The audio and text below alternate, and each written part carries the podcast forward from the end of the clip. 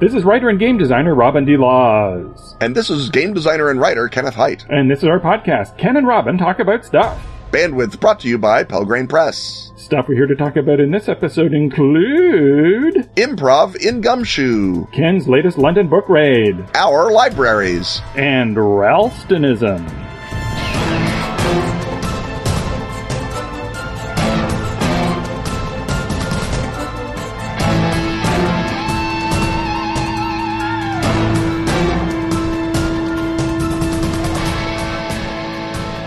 Last April, the Secret Masters at Atlas Games kickstarted a new edition of Unknown Armies. It's the legendary occult RPG where horribly broken people conspire to fix the world. Now, the books are at press and digital rewards are starting to land with Kickstarter backers. But not everyone was conscious in April for this dramatic shift in the invisible clergy. Maybe you were asleep, unaware of the occult underground. Maybe you were just doing something else in April. It matters not.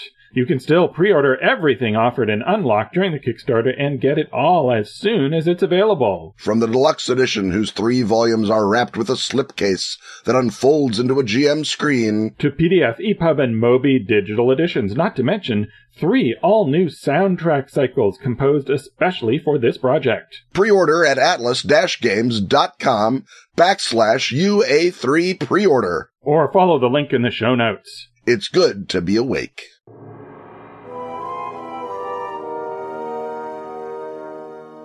So uh, we were cleverly disguising our last couple of episodes as episodes that uh, were being recorded in 2017, but that was a hoax. But this is our real first recording of 2017. Uh, we're back out of the land of banked segments, and I just uh, before we get started, I want to have a quick preamble hut and uh, remind you that the flat plastic miniatures uh, Ken and Robin promo is in full swing. This is a, a Kickstarter campaign for flat Plastic Miniatures 2, which is uh, a really groovy set of minis that are made on uh, transparent plastic.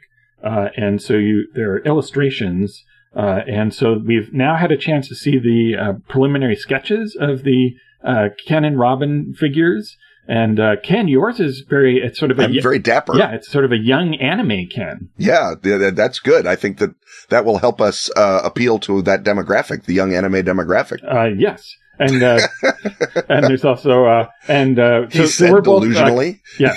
So our figures were Cthulhu era adventurers, uh, which is why I am wearing a fedora because of course yes. not normal. Um, the current Robin would not wear a fedora. Back back when wearing a fedora entitled you to punch out Gunsels, not be punched out. Exactly. and there's like a uh, there's a Dracula, of course. the artist has sort of taken inspiration from the uh, John Kovalic illustrations on our site, and there's a uh, Cthulhu headed dude. So those are really cool. So head on over to the uh, Flat Plastic Miniatures 2 uh, Kickstarter. You can either type that in on the Kickstarter search engine or follow the link from our show notes.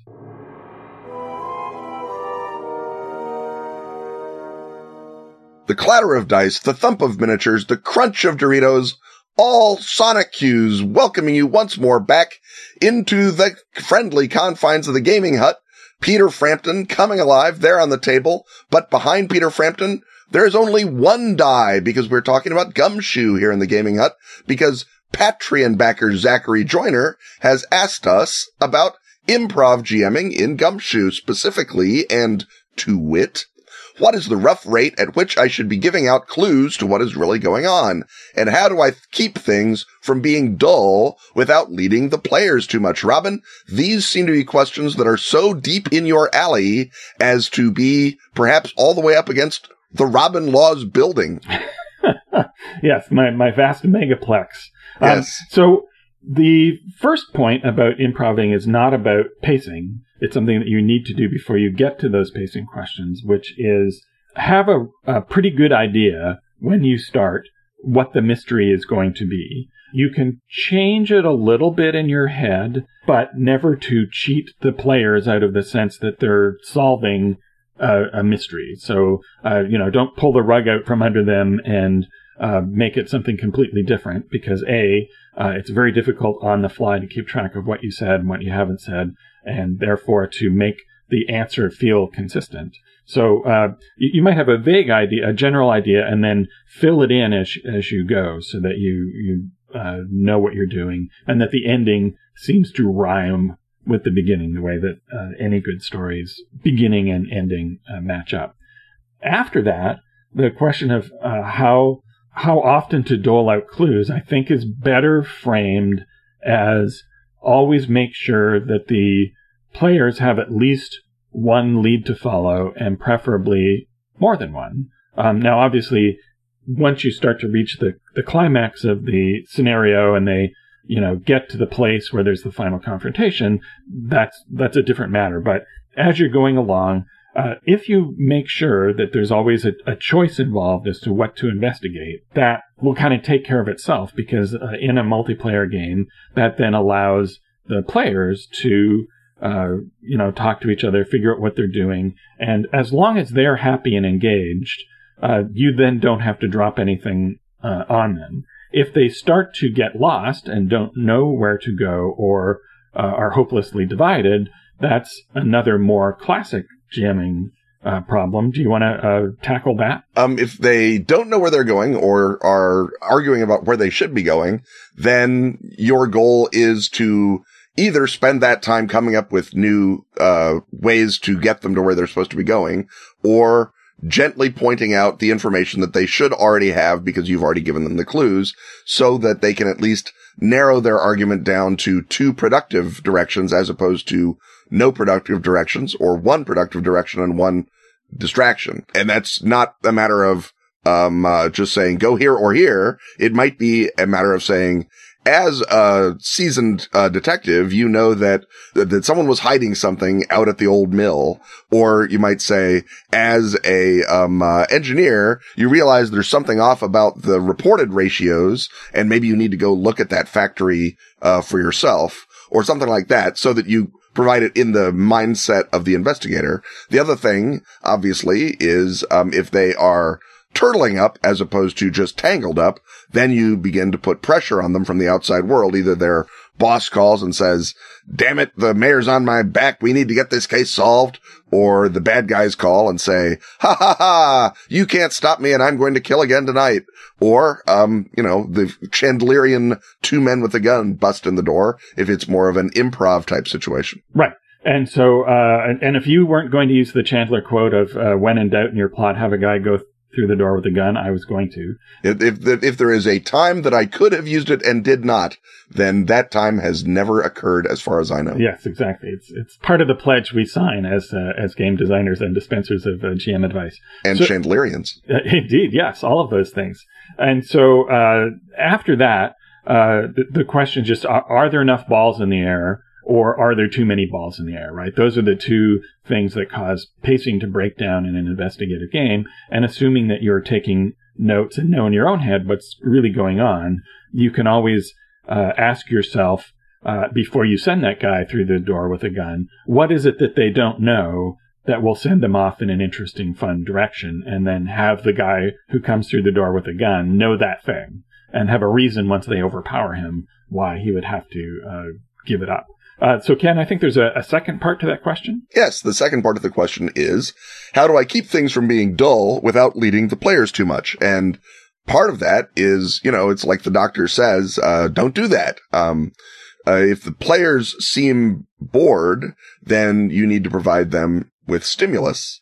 If uh, the story is dull, you need to add dimension to it. And that's probably not necessarily even adding a red herring. But as Robin says, if you have a notion of what the uh, real mystery is, what the real solution is, you can have something that works to break it open a little more. Someone that they threatened into silence comes forward and says, you have to protect me, but I can't let that murder go unavenged or whatever.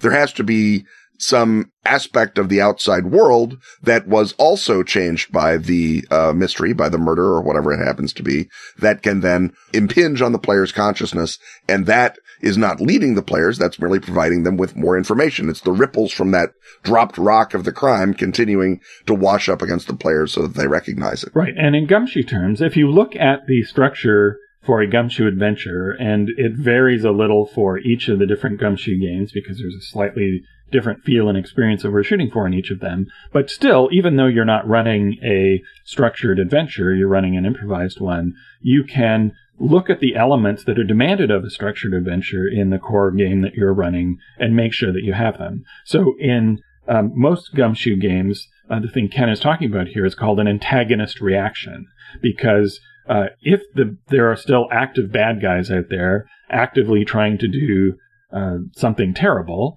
uh, which I would recommend almost all of the time because otherwise you have no uh, conflict. You're just trying to determine what it is that happened in the past. And so, uh, you know, unless you're running some sort of cozy Agatha Christie sort of uh, murder mystery thing where, you know, the, the murder is the one bit of impoliteness that the murderer has ever committed, and everything's going to be fine after that unless you uh, solve the case. But in most cases, like in a, a Cthulhu scenario or Ashen Stars or, or, what have you, there's something ongoing that the uh, bad guys are trying to do. So figure out uh, what they might do to continue to advance their cause, or even if they're not doing very much, what they do to defend themselves when they sense the presence of the investigators. So, uh, as you're uh, improvising your way through the uh, adventure, you've presumably got some initial idea that you start with and then start to fill in. Make a note, either just mentally or in your uh, prep notes, of a couple of different antagonist reactions that could happen and uh, and how they those reactions might get through to the players even if they're turtling up in their art studio or at the faculty lounge at Miskatonic University or, or whatever it is. So, Ken, uh, when you find a, a gumshoe uh, adventure that you're improvising, and I assume you, have done that as, as I have, yeah. uh, are there other things that you have to watch out for uh, aside from the ones that uh, uh, we've been asked to address? I, I think that you sort of headed one of those off the pass where you said, make sure you don't get tangled up in your own improv, because that is a great way to sort of not just spoil the player's enjoyment of the game, uh, because they're like, well, we could, all we did is just sit here for three and a half hours and do nothing uh, or, or do random things until the mystery fell on our lap. Um, but you also wind up damaging the sense of verisimilitude of the world, which means you're also damaging role playing.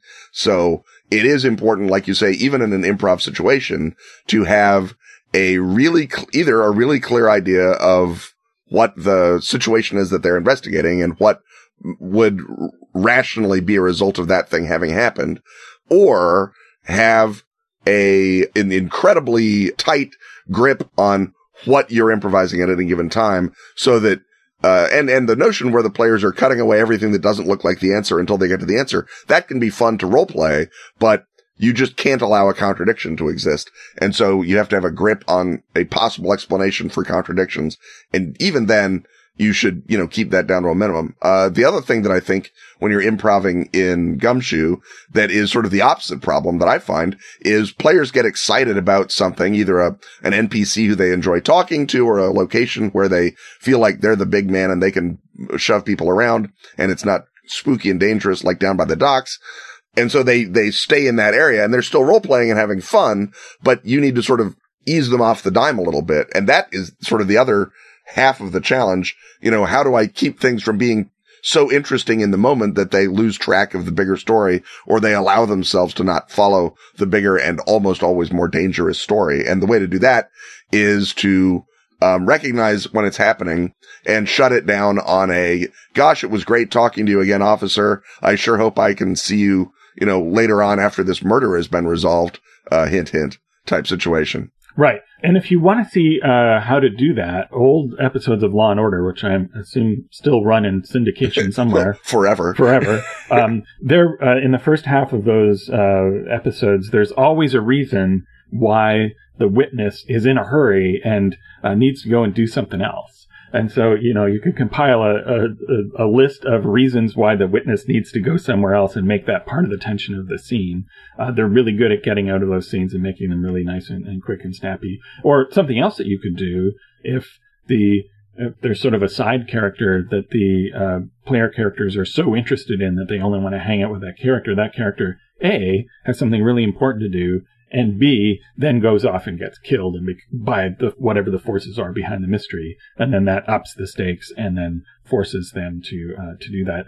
another scene that you will quite often get is the uh, players decide to go to the authorities, uh, whether it's their uh, boss who's told them to search out the mystery, or uh, you know, just the regular gendarmes, or, or, or again, what is ever appropriate for the, the setting. And uh, you've got to shut that down pretty quick because by definition, they're the protagonists and they're the ones who solve the mystery. And uh, uh, some players like to realistically explore that every darn time.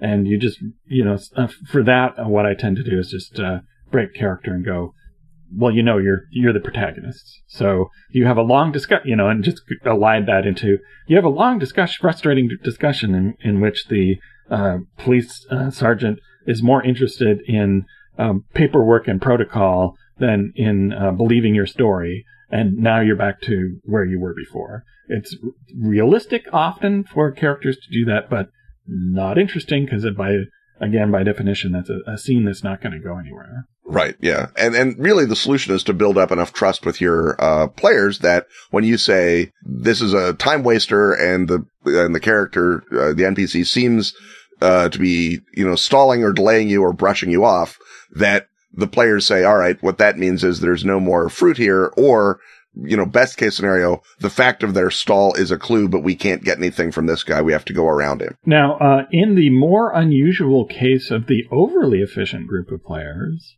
uh, what what you can do is uh, add interest with a sort of a B story that somehow dovetails uh, with the mysteries. So, for example, in one of the recent uh, Yellow King role playing game playtests, which I'm improvising because I haven't written any of the adventures for it yet. And weirdly, since this is a game I'm designing, no one else has written any either. Um, That's so annoying, isn't it? it? It's yeah, it's it's weird. Um, what you can do is is uh, in, in this case, the character who was sort of driving the mystery was the mother of one of the player characters who shows up in town, and she's mixed up with this uh, weird rejuvenation racket, and of course you know, it, it's a horror genre. Rejuvenation is never a good thing. Yep. And uh, so that gave a B story of that character's relationship to the mother character, uh, which of course was very fraught. And then all of the other uh, characters really loved the, the, mother character and also wanted to hang out with her and do things. So that gave something uh, cool and fun that was going on that uh, gave them another goal to handle and another bit of moving parts to deal with so that whenever they were interacting with her, it also felt like something uh, fun and interesting was happening, even though they weren't uh, directly solving the mystery in those scenes, although sometimes they were trying to get more information out of her and so forth. And Ashen Stars uh, explicitly introduces the idea of having personal B stories to go with the mystery A story. And so that gives everybody a little break, uh, often a lighter uh, interaction than the main story. And then once they come back to the main story, you go, okay, what are our what are our leads? You know, we've got you know mother safely in the hotel room for now, but we know she's going to want to go outside again pretty soon. So we got better take this time and use it wisely. Who have we got on our list of people to, to talk to? And uh, to just go back to uh, um, one of those simple tips that you were alluding to earlier, um, you can always just tell the uh, players that their characters have taken better notes than they have. Yeah. Or or notes if they haven't. And so you can say in a modern game, you go, well, up on your whiteboard, you have you know three bullet points. You've got in the, your phone. you've got the the mayor. You've got the uh, uh, groundskeeper, uh, and you have the newspaper editor. Or you know, in your beautiful uh, sketchbook, you've uh, drawn a picture of the mayor and the groundskeeper and a big question mark where the newspaper editor is because you haven't gone and talked to her yet.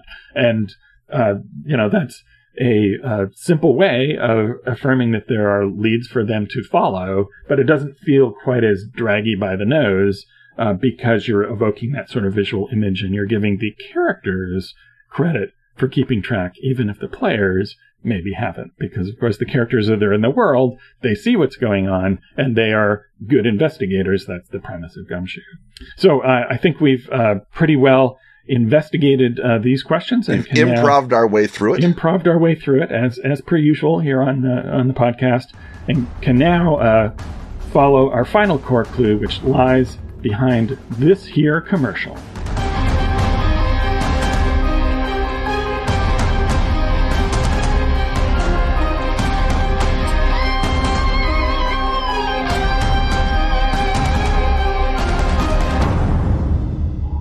Kids, want to plunge headlong into Lovecraftian mystery but lack a gaming group? Want to introduce a friend or loved one to the role playing hobby? Gumshoe One to One has come to your rescue. Find this new system by some guy named Robin D. Laws. In the first Gumshoe One to One book, Cthulhu Confidential, Combine the darkness of 30s hard boiled detective fiction with the cosmic horror of Lovecraft's Cthulhu mythos. complete with three dauntless investigators, each ready to play in seconds. Scholarly veteran Langston Wright by Chris Spivey, Crusading journalist Vivian Sinclair by Ruth Tillman. and Robin's hard-boiled private eye Dex Raymond. Presenting three terrifying settings. Wartime Washington, D.C., a sleeping Goliath soon to awake. 1935 New York City, that roaring town, and Egypt inside out. 1937 Los Angeles, its streets dark with something more than night. Includes three full-length thrilling scenarios. Capital Color, a mystery of meteoric impact. Fatal frequencies illumined by a light that cannot be seen. The Fathomless Sleep, a spiral into memory unspeakable. Also with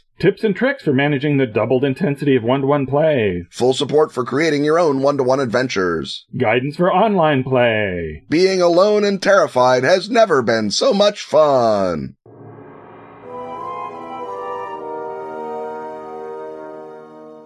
It's time to cast our memories back into the nostalgic mists of time, where uh, we head on back to our trip to London at the beginning of December. And Ken, uh, as is traditional, you hit a couple of bookstores, but you came away with a shorter pile than usual. Is London running out of books? I don't know if London is running out of books so much that we have hit Treadwell's so often that uh, there may be some some overfishing in those grounds. It's not like the legendary uh, Grand Banks where the books would just climb up onto the shore and flop around gasping, waiting to be hauled in. Now there has to be some uh, seining and some dredging.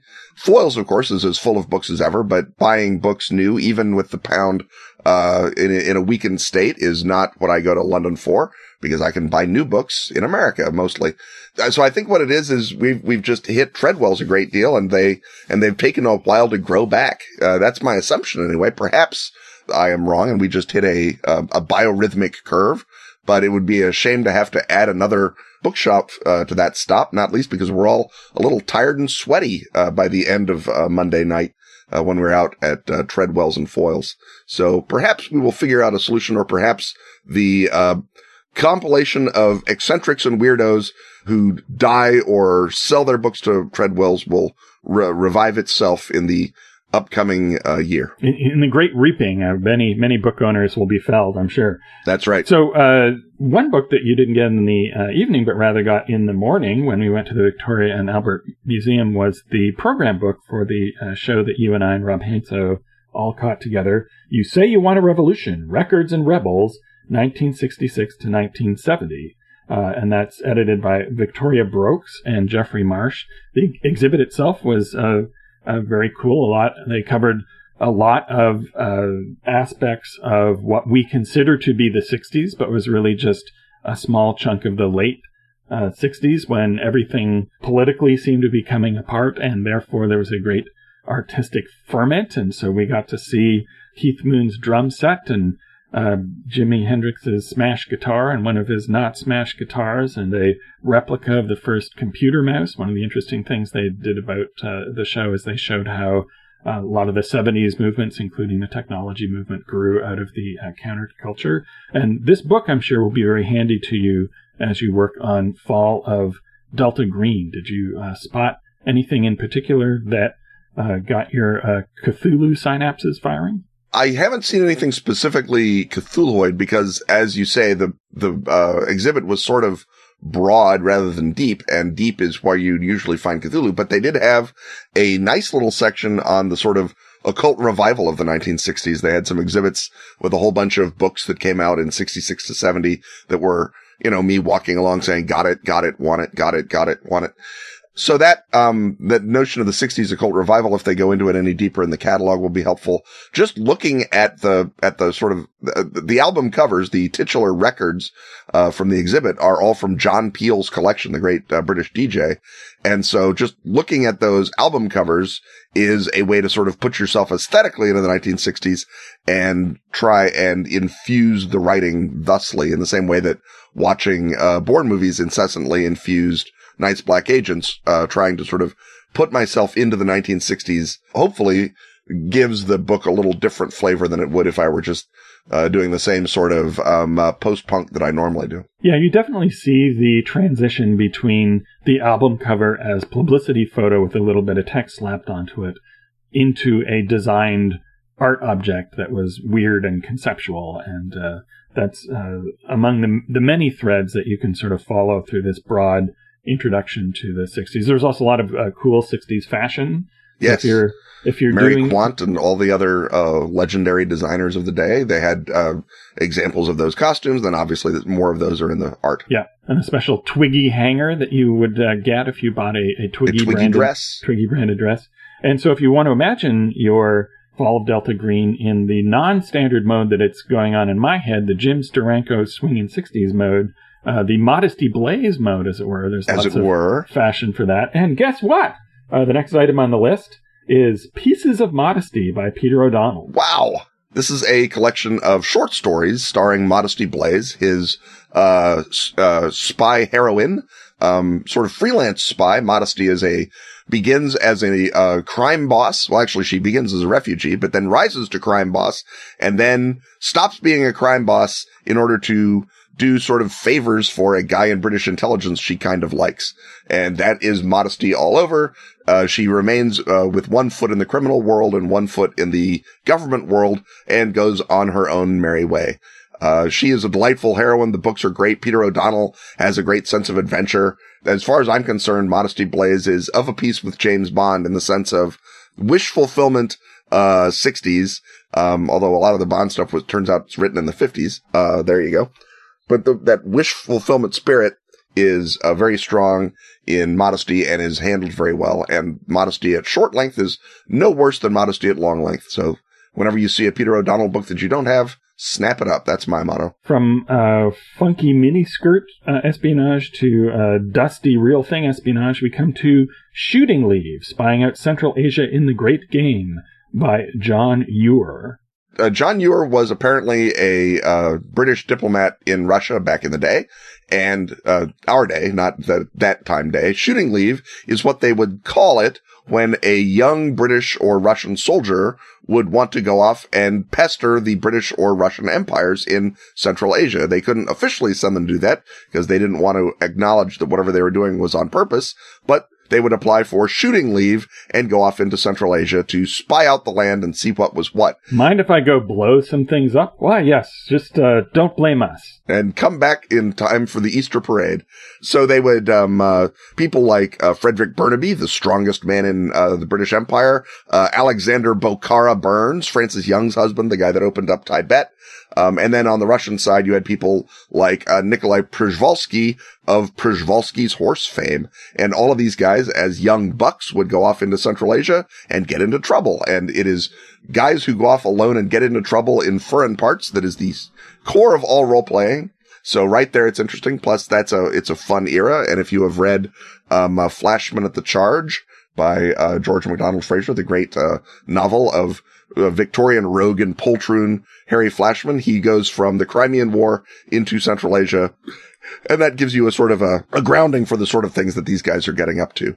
And it's, um, you know, it, it's just a little potted collection of about 15, I think, uh, mini biographies of these guys and the, and the activities that they got up to. But that means that you're just exploring one after another thrilling tale and or ripping yarn with a geopolitical context dished up on the side where it belongs. Uh, on a similar tip, we have Victoria's Spy Masters, Empire and Espionage by Stephen Wade. Yeah, Stephen Wade is apparently very recently, in the last few years, the British uh, Colonial Office and the India Office declassified their archives. Now, the Home Office, under which, you know, MI5 and MI6 are supposed to fall. I guess MI6 falls under the Foreign Office. Either way, they have not declassified their archives of the period, but the Colonial Indi- India offices did. So a lot of historians of, uh, espionage are going through those archives to try and get a back look on what was going on back in London.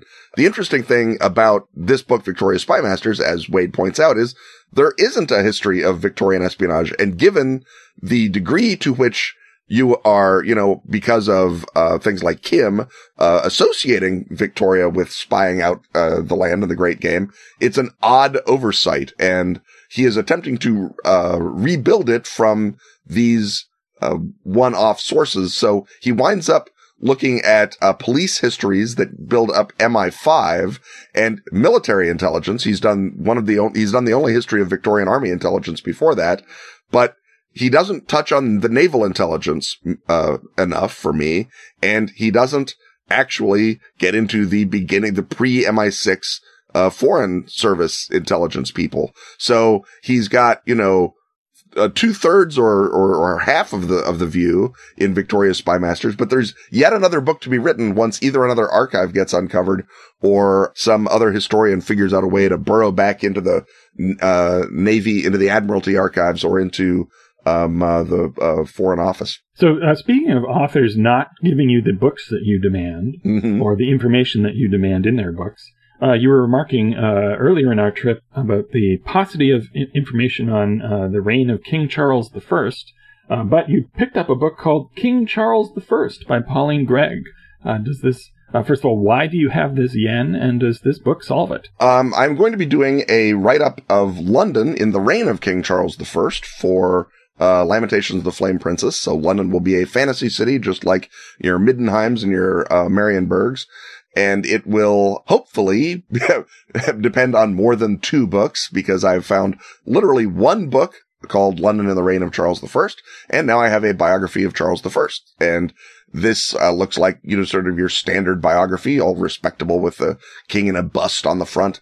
Um, uh, so one imagines the word feather-headed poltroon won't show up at all, or, um, uh, or, or not next to each other. not anyway. next to each other, or, um, uh, complete idiot, probably gonna have to tease that out.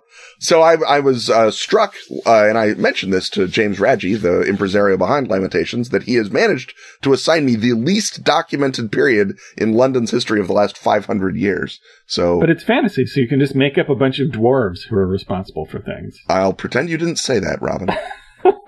Uh, next up, we have The Black Horseman, English Inns, and King Arthur by R.G. Wildman. Uh, now, King Arthur books are a uh, often a deep source of doolally, but which uh, side of the fence does this fall on? Oh, this is, this is Doolally, even if R.G. Wildman does not actually commit any overt craziness. So it's not like King Arthur is the name of the guy who built Stonehenge. It's not King Arthur was a Scythian warlord. It's but he none did of the- open some pubs. really bananas King Arthur's. This is just King Arthur was that guy who rode around and beat up on the Saxons, and you can trace the lines of him beating up the Saxons by the locations of pubs called the Black Horse.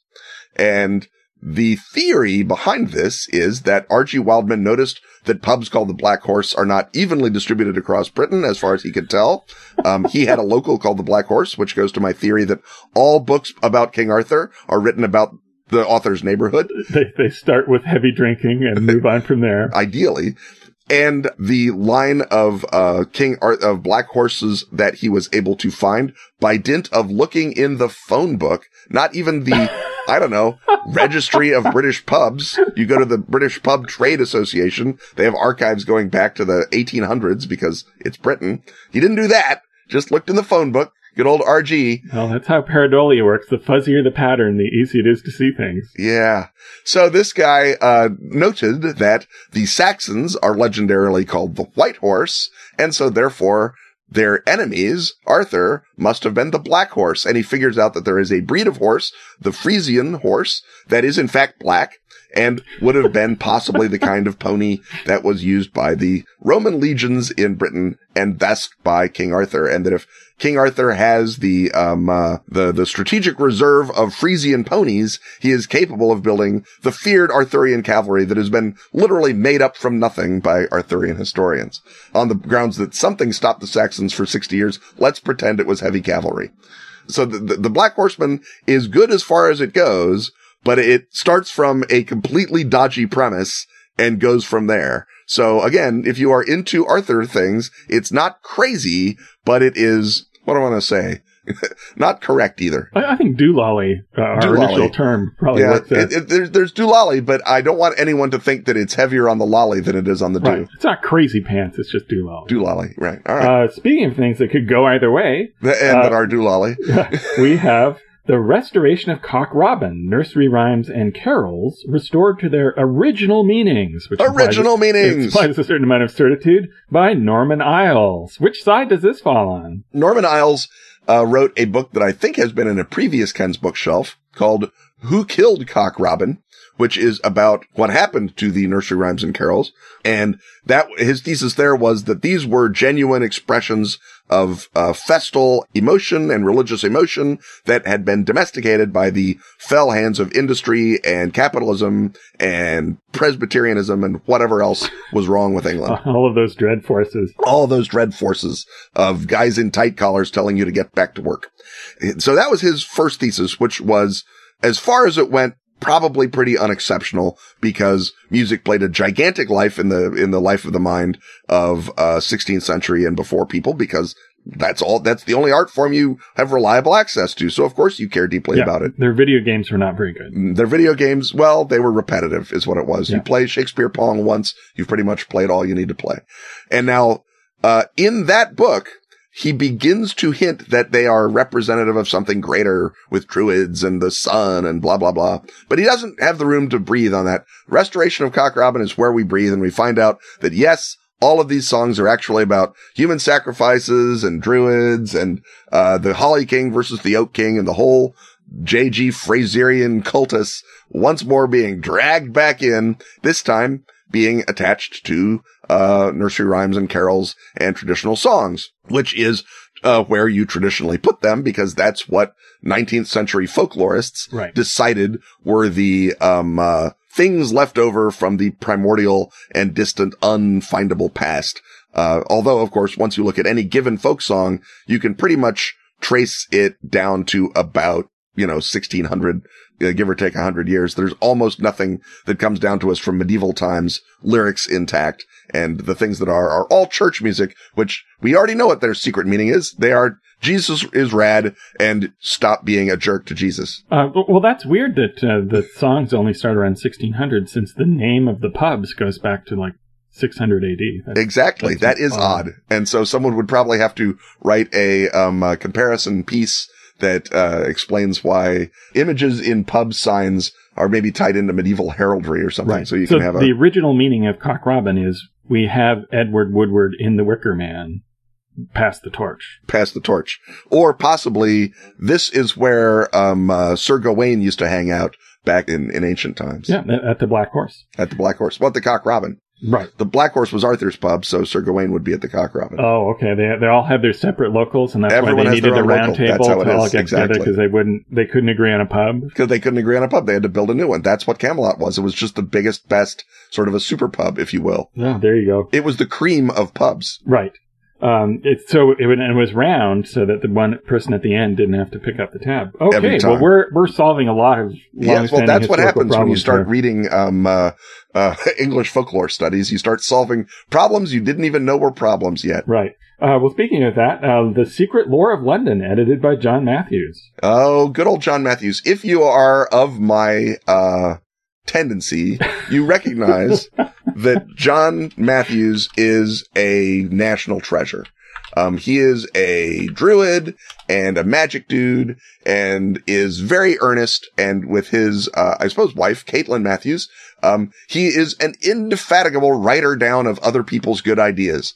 And he has that sort of happy sieve-like mind through which anything can be poured and he will delightedly recycle it for you in the broad church context of druids and J.G. Frazer and the occasional lopped off head. But he's, um, uh, he's just so, he's, he's, he's, he's dreamy. He's just a great guy.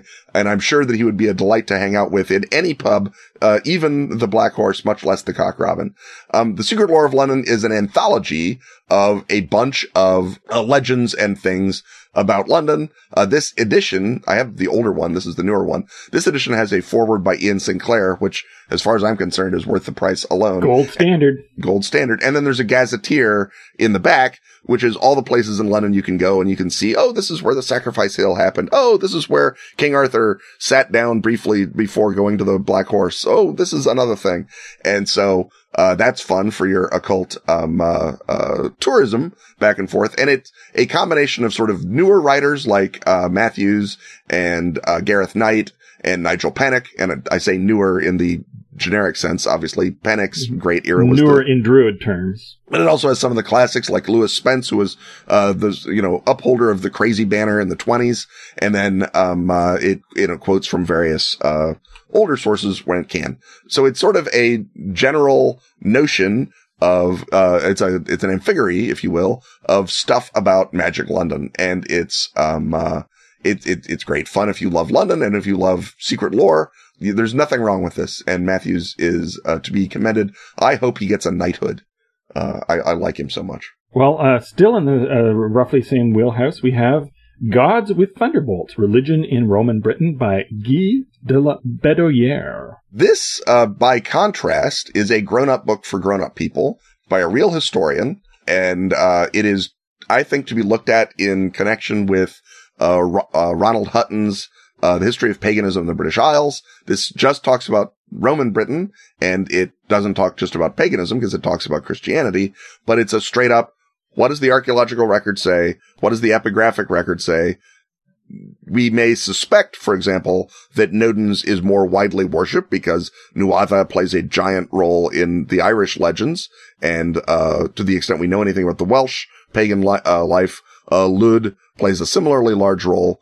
Nodens is cognate with those guys, so we could theorize that he was widely worshipped. But if you look at the actual data, there's one spot in, uh, Lydney, uh, in the Severn Valley where we know he was worshipped and everywhere else is just, um, you know, maybe one potsherd has, has been found with his name, but he's very, very, uh, minor if you look at the record. And de la Bedoyere, the author, our buddy Guy, um, is very, very clear eyed and straightforward. Uh, he doesn't want to pour cold water on anyone, but he wants to make sure everyone's dealing from the same deck and that the deck is legitimate and no one slips in a bunch of, uh, Victorian stuff and nonsense. So, um, it's, uh, it's pretty straightforward. It's a very good history. It's going to be super useful if, you know, anyone wants to run a RuneQuest game in Roman Britain because every god's got a look up and there's a, there's a little list of them in the back so you can figure out who's got what cult where. And, uh, uh but a lot of it is going to be, if you come into it thinking one thing, uh, Bedier will bring you up short because if the epigraphic, uh, evidence doesn't support it, he is not going to play you out a very long string. Uh, now we come to uh, someone who surprisingly has yet to feature in a consulting occultist segment, but uh, I'm sure ought to in the future. Uh, we this is the Catalpa Monographs, a critical survey of Austin Osman Spare by Dr. William Wallace. So, uh, who was Spare? Let's start with that. Austin Osman Spare was a uh, artist. Um, uh, he began arting in the very early 1900s, like 1904, 1905, uh, and was simultaneously very interested in the occult and hand copied out grimoires and started to uh, write them himself. And those two interests continued to overlap. He fell in with Crowley and then fell out with Crowley because um, he was a real artist with talent, and those kind of people tended to get steamed at Crowley. Um, but he, he, he remained influenced by Crowley's uh, sort of magical architecture and magical theories for the rest of his life, and would uh, attempt either to exorcise them or illustrate them, depending on what you thought he was doing. Um, and then he managed to sort of live a great long time uh, until uh, 1956 uh, and just long enough for Kenneth Grant to rediscover him in the course of looking into everyone who Crowley ever met.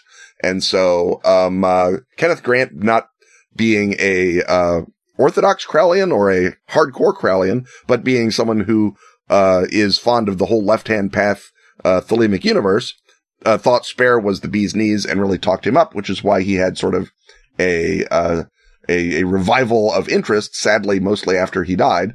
And so every now and again you will see little exhibits of him or see him mentioned in uh, various uh, uh, compilations of the occult.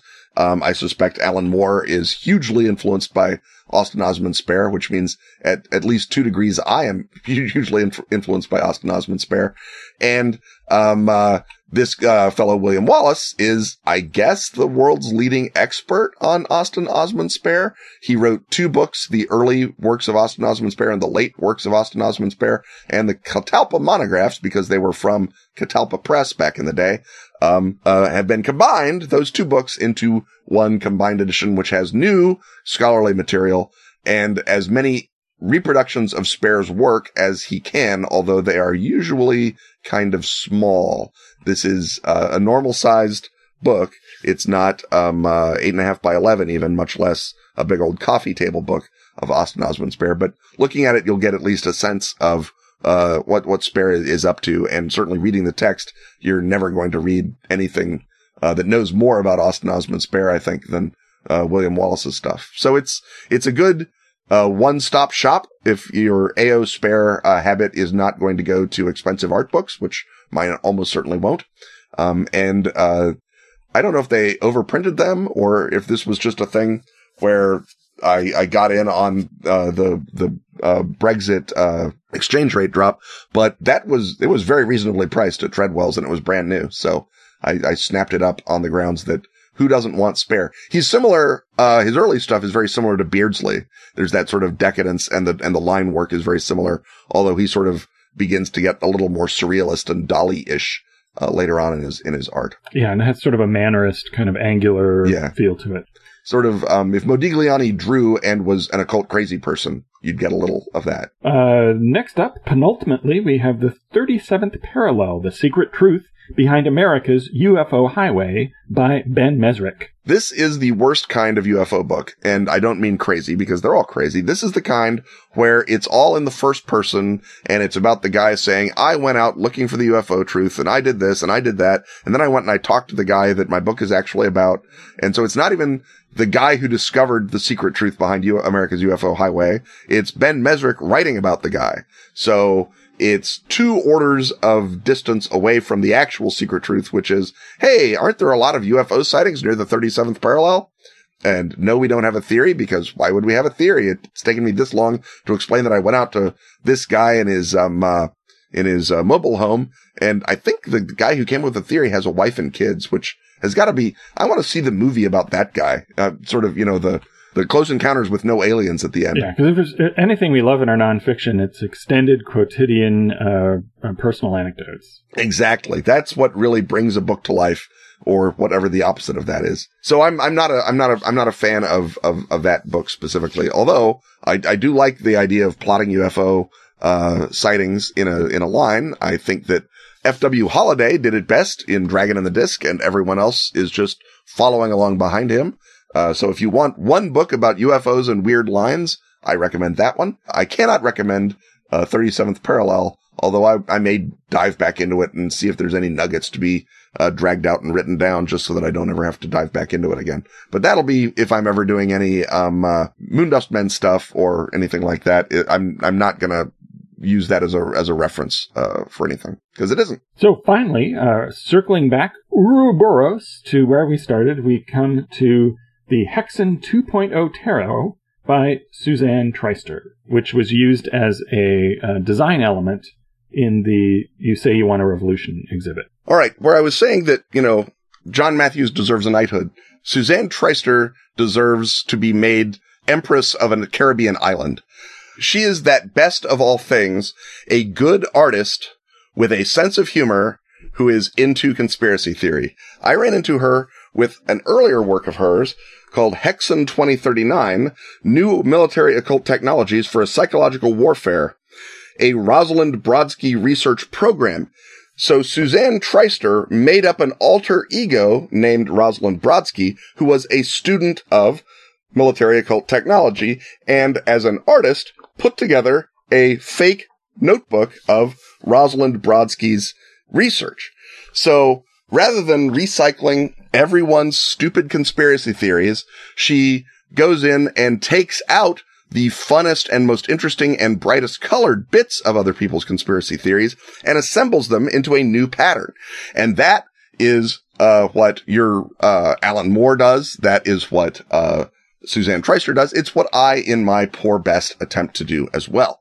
And so having discovered Hexen 2039 and recognizing her name, I then ran across a mention of her new tarot, the Hexen 2.0 tarot, uh, in various corners that I uh, study and had seen images of it and it was not published in America yet. And so I put it on my Amazon uh, wait list and pre-ordered it and forgot all about it. And then we went to the exhibit and lo and behold, there it was all over the exhibit like a rash. Like the best possible, like you would be rash. No, not to yes, like it. like not a rash. Uh, what what do I mean? Like if rashes were like mana, of- like mana, like from- manna, exactly yeah. like manna from Crazy People Heaven. And uh, so the the the shtick of the of the tarot is that it presents various pieces and bits and uh, slogans and people of the sort of overlap of the occult and alchemy and cybernetics and the counterculture and the internet as the sort of foundational archetypes murbling around beneath the world and then expresses them in tarot cards that look like nothing so much as uh, 17th century uh, didactic drawings through a mid 20th century or even earlier 20th century lens. So if you've seen these sorts of, um, uh, political cartoons that were, that were out where everything has a label and everyone has a, a little name and a purpose. And there's, um, uh, nine parts of everything. Rosicrucian art, the, the later Rosicrucians in America and Britain used to do art like this that was all very didactic and overlabeled. That's what her tarot cards are because she's working in that same artistic tradition. Again, because she's an artist and therefore capable of synthesizing and improving on craziness instead of just vomiting it back up at you. And the, the Hexen 2.0 tarot does all of those things. Uh, so it's not specifically a conspiracy theory and it's not so much a straight up history of uh, these things as it is, I guess, a secret history attempting to re-illuminate some things and draw warrantless conclusions because that's what tarot decks do. They lay things out and then you draw warrantless conclusions based on the fact that, oh my God, we've got an upside down Prince of Cups next to the tower. Right. Ah. And so if there are all these super detailed illustrations with little uh, curlicues and nuggets and labels, that's all sorts of things that you can use to find your associations between the different cards. Exactly. Um, if you are running, I would say an unknown armies game, um, you need to have this fall into the hands of the infomancer or whatever. This needs to be a thing that some guy is basing their life on because that is the sort of thing that it would do. I, you know, if, if you are a, if you look at the, the Hexen 2.0 tarot, um, and you can't make games out of it, then you need to go get your game making engine tuned up, I would say. And, uh, I think it's still waiting to be published in America, but they, because they had them as part of the exhibit, they were selling them in the museum gift shop. So haha, I am the proud possessor of a Hexen 2.0 tarot literally months before people who don't special order it from Suzanne Treister, uh, can get it. Well, uh, that's the end of our list. So uh, that's the end of this segment. But our next segment, which will be on the other side of this upcoming uh, commercial, will be somewhat related.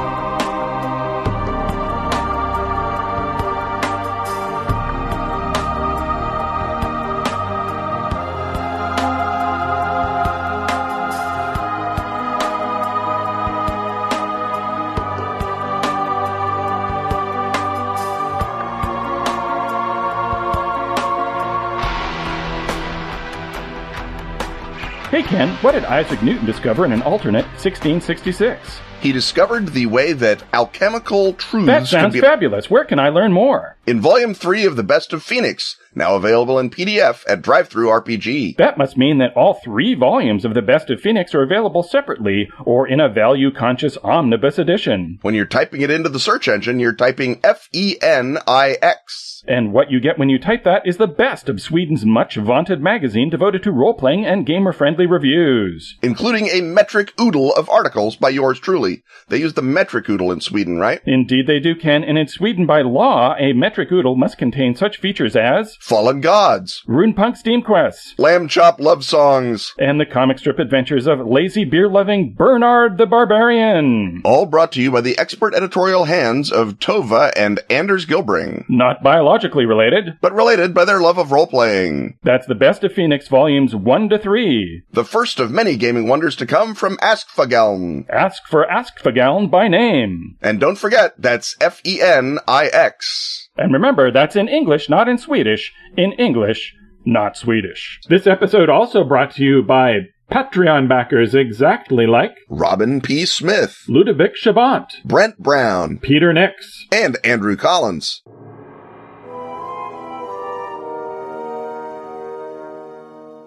It's time once again to ask Ken and Robin. So let's ask Ken and Robin. Christopher Callie, Patreon backer, asks Ken and Robin, has there ever been a Ken and Robin talk about their physical libraries segment? No, there hasn't. Oh, well, there you go. Good night. Thanks. Callie continues, as if foreseeing that very interpolation. I'm especially curious about the TARDIS-like mental picture I have of Ken's library, but I'd also like to know how Robin keeps his books happy. That's a, that's a good way. That's a very polite way, Christopher. I'm, you were raised well. Uh, kudos to your parents for having you say, oh yeah, and I also want to know about Robin's library too. Right. That's, that's also valuable to me. Well, uh, let's start by saying that Robin's library is far less interesting than uh, than Ken's because my wife and I have chosen to live downtown in a big, beautiful city, the city of Toronto, meaning that uh, our Both those things are true. Yep. That our rent money does not buy a lot of extra rooms to put books in. And so I have to be uh, very uh, parsimonious with which books warrant shelf space. Uh, so I'm not saying we don't own any books. We own uh, certainly enough books to make the movers complain whenever we have to move from one apartment to another. But uh, it's it's no, nothing like Ken, and, and I am trying to get away from the impulse to own books because I'm emotionally attached to them or because I think it says something about me or my past, especially since our books are actually mostly in our bedroom where nobody hangs out except us. So it's not like they're going to be Valerie already knows you and your past. yeah, it's not like there's going to be big conversation starters there. So now I would much rather acquire an electronic book that I can uh, make notes in and uh, and follow, and that does not take up physical shelf space. And And you can carry it around on your phone. about getting rid of uh, books that uh, I do not have an immediate use for. It used to be that I would be punished by the gods of writing for ever getting rid of any nonfiction book by Ah, a, mo- worst. a month a month later, I would need to know about dinosaurs after getting rid of my dinosaur book. But guess what? Uh, we have the internet now, and uh, the rare times when you uh, need a book that you've gotten rid of, you can just repurchase it electronically. But Ken, such is not your wont. This is not my way, Robin. I am of the way that uh, all books are mine, and I am merely formalizing it slowly. My big, beautiful city has provided me with a neighborhood where I can buy a townhouse for uh, Star Trek developer money, and did. Uh, and got uh, very, very lucky. I point out you can't, not all Star Trek developers hashtag, but I was able to sneak in. So I have a basement, which the previous owners had thoughtfully insulated from the uh, worst of the weather. And so that basement is now full of shelves and the, uh, there are shelves against all the walls of the basement. There are two rows of standing bookshelves in the middle of that basement. And on that library-like set of stacks, I put the majority of my library. Although there is plenty more books visible from where I'm sitting right now because in my office, uh, all the walls are also books and there is a freestanding bookcase in the middle of the floor, but it's not floor to ceiling because then A, I would die when it toppled over on me and B, I wouldn't be able to see anything and I would die because of the lack of light. Yes. And having books topple on you and kill you would be one of those like ancient Greek poetically apt imaginary deaths that they Yes. to assign to Yes, it people. would. But still, I, I prefer not to have that happen. I would as well. And of course, uh, as uh, Hyde Parkers um, and people who must hold up a University of Chicago front, uh, we do in fact have flo- uh, floor to ceiling bookcases against uh, one of the walls in the living room so that people who walk by can look in and say, yes, Those are University of Chicago people and not to be trifled with intellectually. Um, everyone in the neighborhood does that.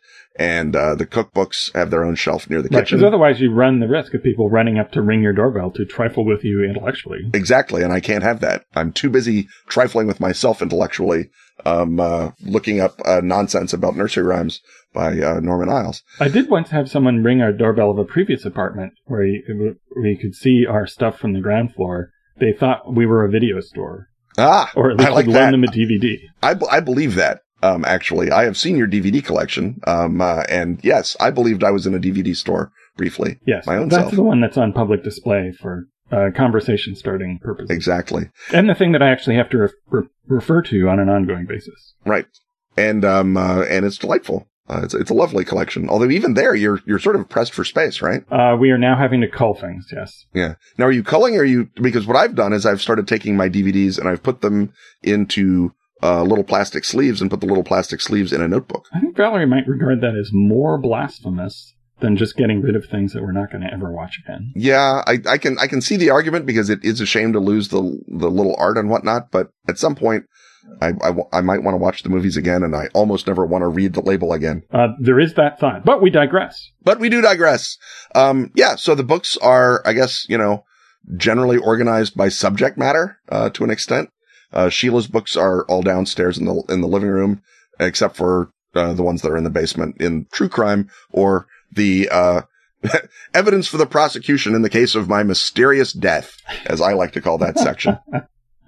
So, do you uh, group things by the Dewey Decimal System, just roughly by your own series of categories? How do you do that? it's roughly by my own series of categories. Um, for example, uh, on the downst in, in the in the basement, there is a shelf that is all by itself the 20th century.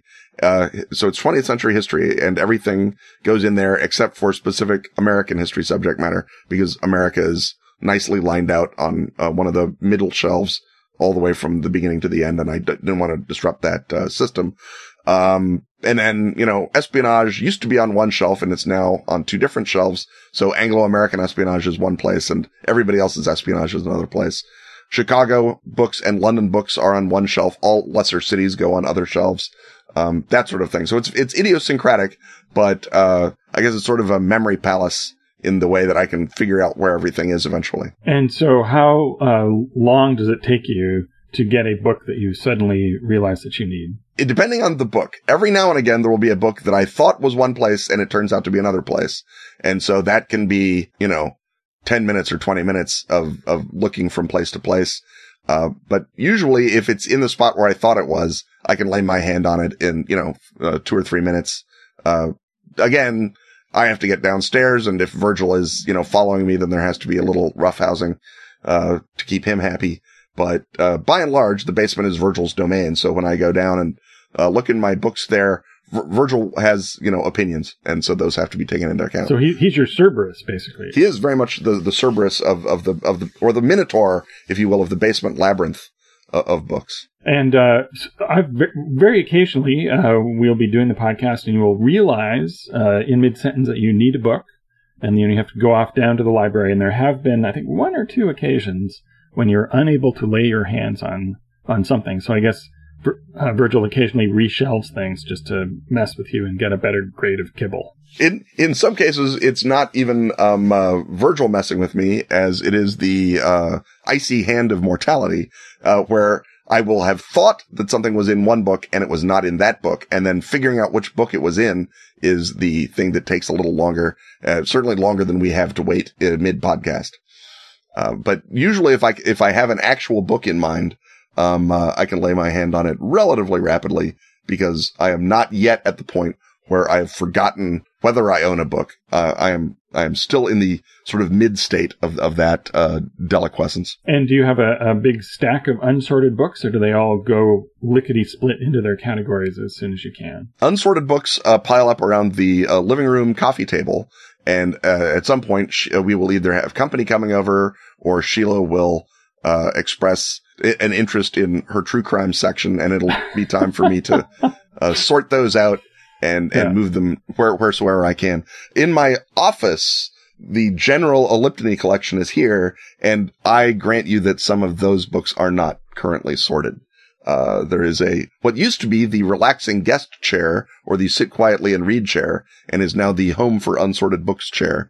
And, uh, the, they would be sorted faster, but there is literally no more bookshelf space, uh, on the Elliptony shelves. So I have to either cull Elliptony again, which one hesitates to do, or I have to, um, uh, just move them out of the, uh, out, out of the chair and into piles on the floor, which I'm reluctant to do just structurally. Uh, well, I think that gives uh, Christopher and everyone else a, a mental image of uh, our two respective libraries, and then you can imagine uh, Ken reshelving or shelving, I suppose, the books that he just talked about in our previous segment, which means that it's time to move on to yet another segment.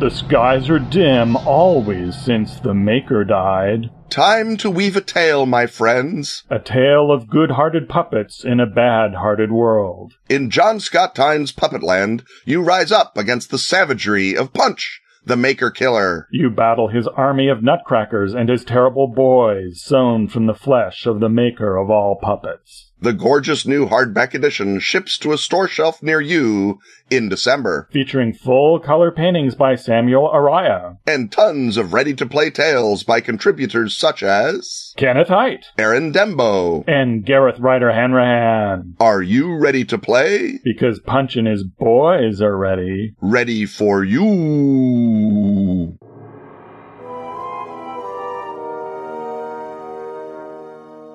It's time once more to make our way up the creaking cobweb stairs, to briefly nod to the glowering portrait of Madame Blavatsky and head on in to the parlor of the consulting occultist. And uh, this time out, uh, Derek Upham has engaged the services of the consulting occultist to tell us about Ralstonism. And uh, first off, we have to carefully uh, disclaimer the fact that Ken you practice a completely unrelated form of Ralstonism. Yes. No, the, the form of Ralstonism that I practice is, uh, it has very simple tenets. Take out the damn garbage. What, uh, do you think you're, uh, doing w- with that cat? And, uh, you can only go into the bookstore for 20 minutes. And those are, those are very, very, uh, pure, wholesome tenets that everyone should be proud to live their life by. And that if I don't live my life by, I am promised um, uh, a uh, a swift damnation in uh, in in uh, the terrestrial existence. Right, and so of course that's Sheila Ralstonism. Sheila Ralston. Uh, but there's another Ralstonism. There is another Ralston. Uh, the Ralstonism created by Webster Edgerly. Yes, uh, a man who decided that the name Webster Edgerly was insufficiently euphonious for a line of self-help books, and wrote under the name Edmund Shaftesbury and so you think, well, who's Ralston? Well, Ralston is an acronym, an acronym for Regime, Activity, Light, Strength, Temperation, Oxygen, and Nature. And it's the lamest Shazam ever. Yes. and uh, uh, Webster Edgerly, I guess he flourished uh, uh in the uh, bookends of the uh, turn of the 20th century. He was active in the late 19th and early 20th. And uh, there's a whole lot going on here, uh, as you may sense the next time you eat a bowl of Chex cereal. So, Ken, where do you start unpacking the various elements of Ralstonism? Um, well, where don't you start? Uh, traditionally, people who study Ralstonism start with um, uh, Ralston Heights in uh, 1905 in Hopewell, New Jersey, which at that time was just a valley and uh, Webster Edgerly bought all the land in the valley and named it Ralston Heights, and now it is called Hopewell, New Jersey, and that will tell you just how good a job he did of building a perfect planned community, because everything must be perfectly planned and exist in curves, because angles and sudden stops cause leakage of vital force.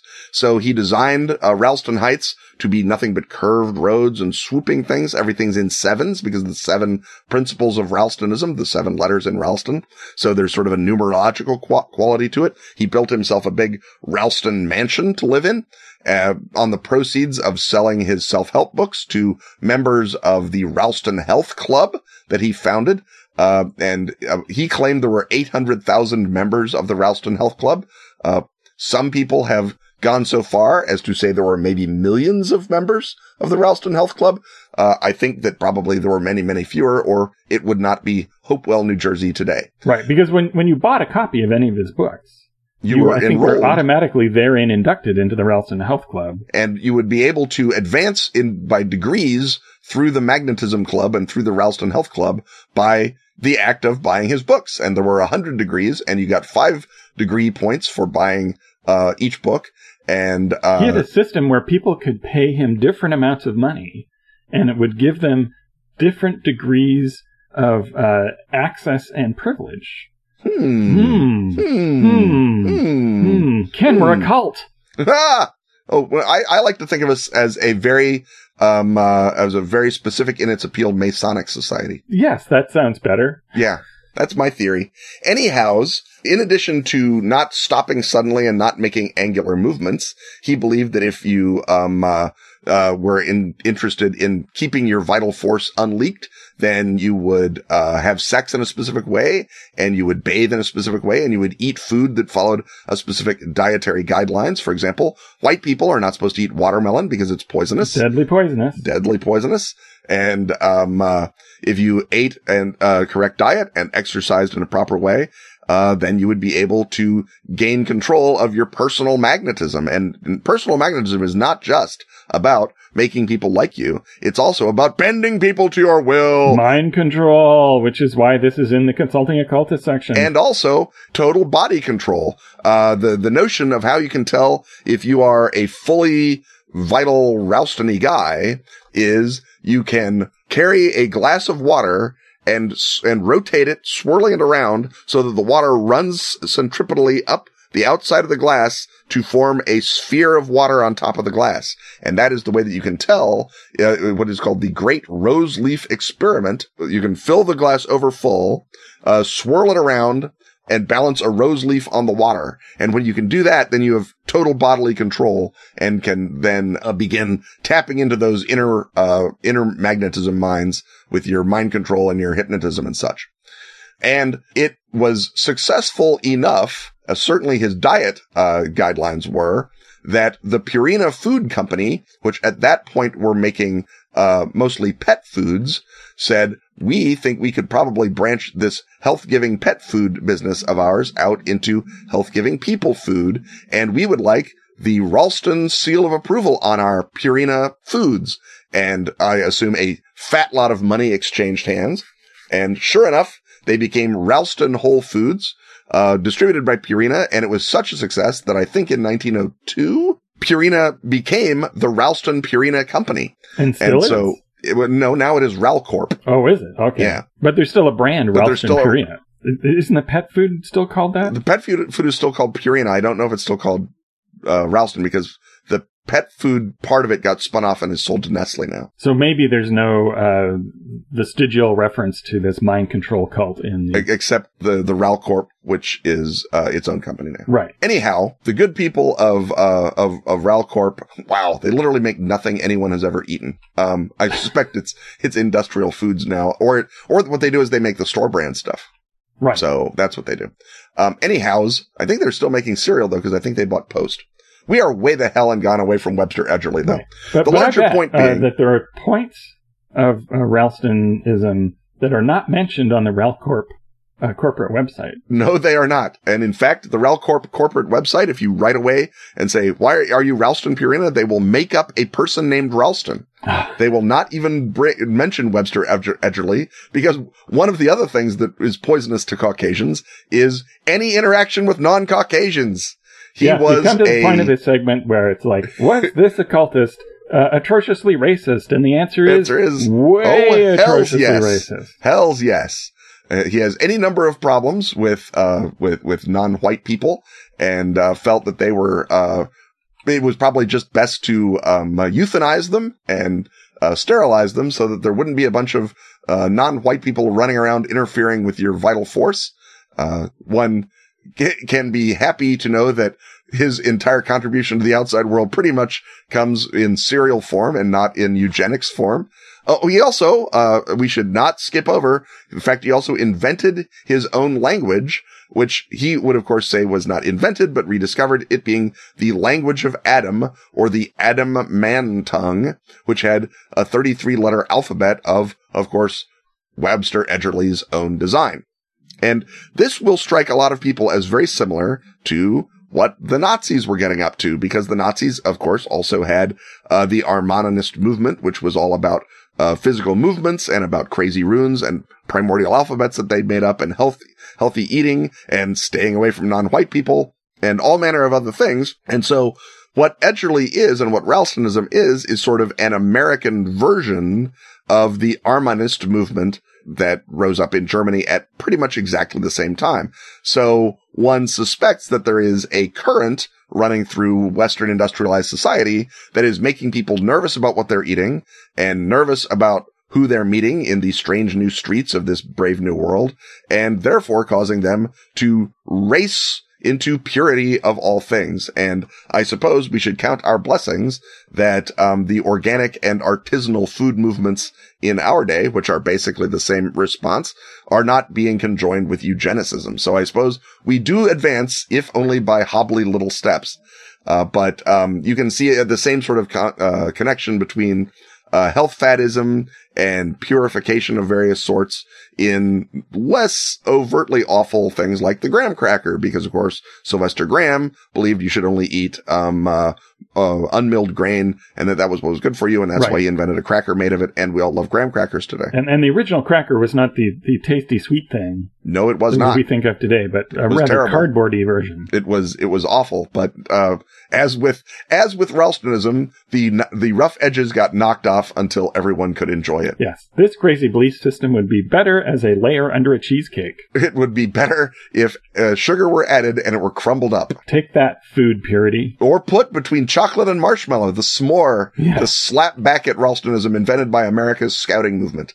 Um, the scouting movement also invented by crazy back to nature uh, fringe people. right, and and so Ralstonism is uh, it, it's interesting to compare it with the uh, the Teutonic version because the American version is overtly hucksterish. exactly. It's all about selling books. It's not all about putting together people to march around and beat up uh, Jews. Yeah, which he's, is he's good. thinking about exterminating people, but he's mostly selling you a whole bunch of books. All he's doing is saying, "Look, if you want the world to be as good as you can be, exterminate everyone, but just buy the book about exterminating. Right. That's what and I really want you to exterminate people, do it in a circular motion. Right. As you exterminate them, move your arms slowly and around, and that will be the best kind of um uh, of exterminating. Yeah, he wrote about 80 books, but it's hard to tell because Shaftesbury is only one of his pseudonyms. He also did write at least one book, I think, under the name Ralston, and then he had other pseudonyms that he had for other books. And uh all of his books basically would take pieces out of his other books and quote them. They're really, really tiresome to read. Uh, I looked at one of them in the course of, uh, doing my due diligence and oh man, is it a brain turner offer. Uh, lots of anecdotes, uh, you know, one man moved in an angular fashion and was hit by a falling brick type stuff, just endlessly over and over and over again. Uh, but if you are interested in Ralstonism as sort of a, um, uh, a, uh, impetus for some sort of weird, uh, eugenicist Doc Savagey type movement in your role playing game that is set uh, between 1890 and 1925 or so. I think you could do a lot worse than have a bunch of weirdos wandering around eating whole grain cereal and practicing personal magnetism. So if you're into, um, uh, sex magnetism, you can look that up. Um, uh, the other mind, including the science of all phenomena and the practice of all forms of human control. That's another big one. Universal Magnetism, a private training course in the magnetic control of others. So you can sort of see where he's going. It's, it's sort of half pickup artist, half foodie, uh, is, is, is the, is the Ralston way. Um, uh, which, uh, I again, in, uh, But it's not delicious food as as we think in the, No. the term foodie, but uh, No. purity food, austere No, but food. it takes all the, all the actual fun out of being a foodie and only leaves the part where you lecture other people. yes. So You- for some people, it takes none of the fun out. right. So have we uh, left any uh, uh, uh, raisins in the bowl, as it were, or have we covered all of the main points of Ralstonism? I think that we, we've sort of, you know, we've, we've hit the high points. Uh, again, someone writes 80 books of crazy. I'm sure there are yet more raisins lurking down there, but you have to reach through a lot of damn bran flakes to get to them, in my opinion. Uh, well, I think uh, at this point we've made everybody hungry. Uh, hopefully not for uh, nasty old cereal, but uh, something more delicious. So let's let everybody go and have a, a lovely snack as we exit our podcast for yet another week.